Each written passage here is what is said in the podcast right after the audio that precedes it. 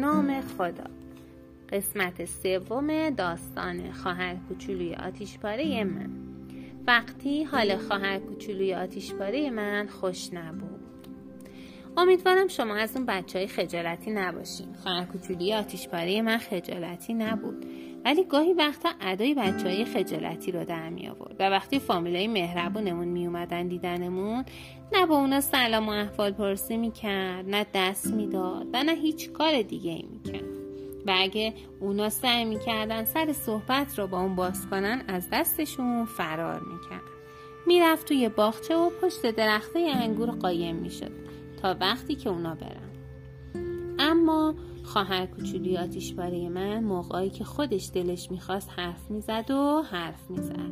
با شیر فروش و نانوا و زغال فروش و شیشه پاک کن حرف می‌زد و با هر کس دیگه ای که میومد دم در خونه و اونا که می اومدن خواهرم حسابی موی دماغشون بود.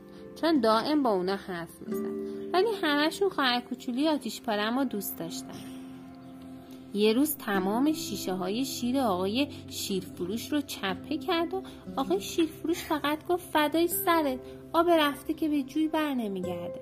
و یه روز دیگه همین که زغال فروش خواست زغال ها رو بریزه تو انبار خواهرم در انبار رو بست و زغالا پخش زمین شد. و زغال فروش فقط گفت اشکال نداره اشکال نداره کار پدرت زیاد شد.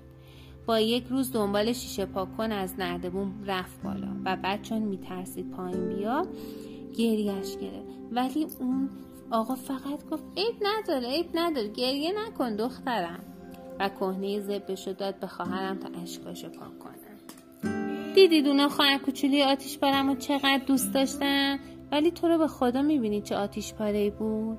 اما یه روز خواهر کوچولوی آتیش پارم چندان دختر سرحالی نبود. نشست روی صندلیش و قیافه دمقی به خودش گرفت و گفت امروز خیلی دختر سرحالی نیستم.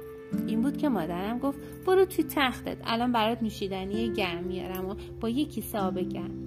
بعد هم میفرستیم دنبال دکتر تا بیان ببینن چت شده.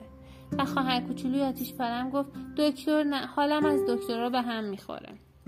می‌بینید چه دختر کم عقلی بود این خواهر من. فکرشو بکنید که حالش خوش نبود و باز هم می‌گفت دکتر نه.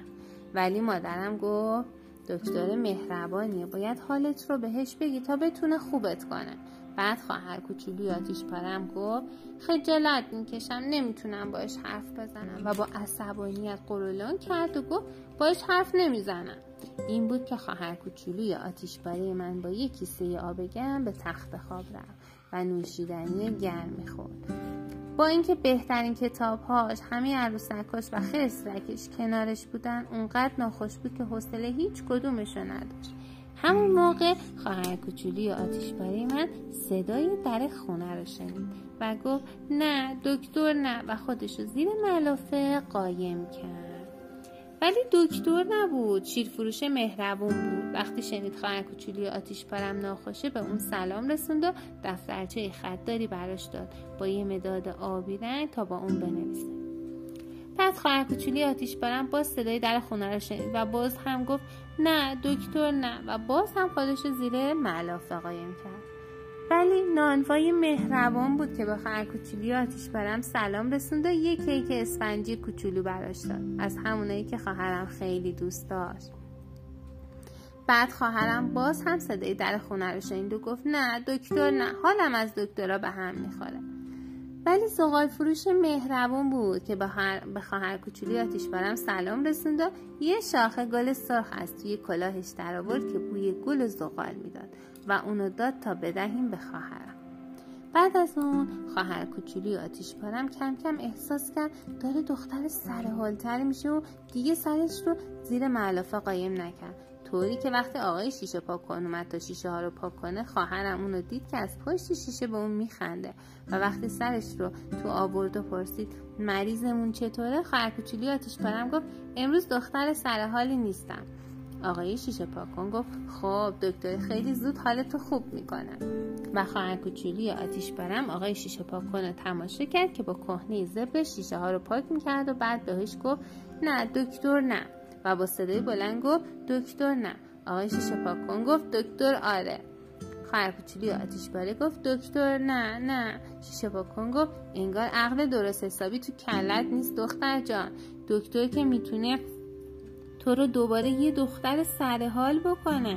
بعد خواهر کوچولی آتیش پاره من بنا کرد به گریه کردن و گریه کردن. نه دکتر نه دکتر نه. من خیلی خجالت می‌کشم.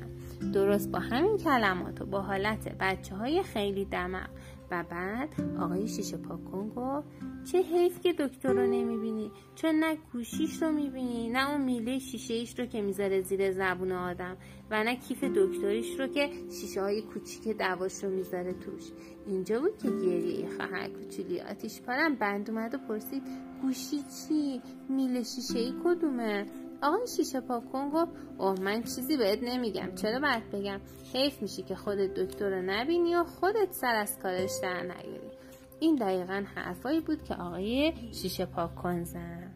بعد آقای شیشه پاکن رفت و نردبونش هم با خودش برد و خواهر کوچولی آتیش بارم توی تختش موند و فکر کرد و فکر کرد. و در همین موقع خواهر کوچولی آتیش بارم وقتی صدای در خونه رو شنید دیگه نگفت دکتر نه و صورتش رو زیر ملافه نکرد و با اینکه این بار واقعا دکتر اومده بود اصلا از اون کارهای بچگونه نکرد. خواهر کوچولی آتیش پرم منتظر موند و منتظر موند تا اینکه صدای مادرم شنید که داشت با دکتر به طبقه بالا میومد و وقتی دکتر اومد توی اتاق خواهر کوچولی آتیش برم نه داد زد برو بیرون نه ادای خجالت کشیدن در آورد. نه جیغ کشید و نه هر کار بد دیگه ای رو که از دستش برمیومد کرد. فقط گفت سلام دکتر. و بعد دکتر گفت سلام امروز حالت چطوره؟ و خواهر کوچولی آتیش پارم گفت امروز دختر سر حالی نیستم. بعد گفت کیف دکتریتون و گوشیتون و میله شیشه ایتون رو که توی دهن آدم می‌ذارید همراهتون آوردید. و دکتر گفت بله آوردم. بعد خواهر کوچولی آتیش پرم خوشحال شد و خوشحال شد. و اونقدر از دکتر خوشش اومد که بدون اینکه حتی یک بارم بد اخلاقی کنه همه داروهایی رو که به اون داده بود خورد و چیزی نگذشته بود که دوباره شد همون دختر سر حال همیشگی.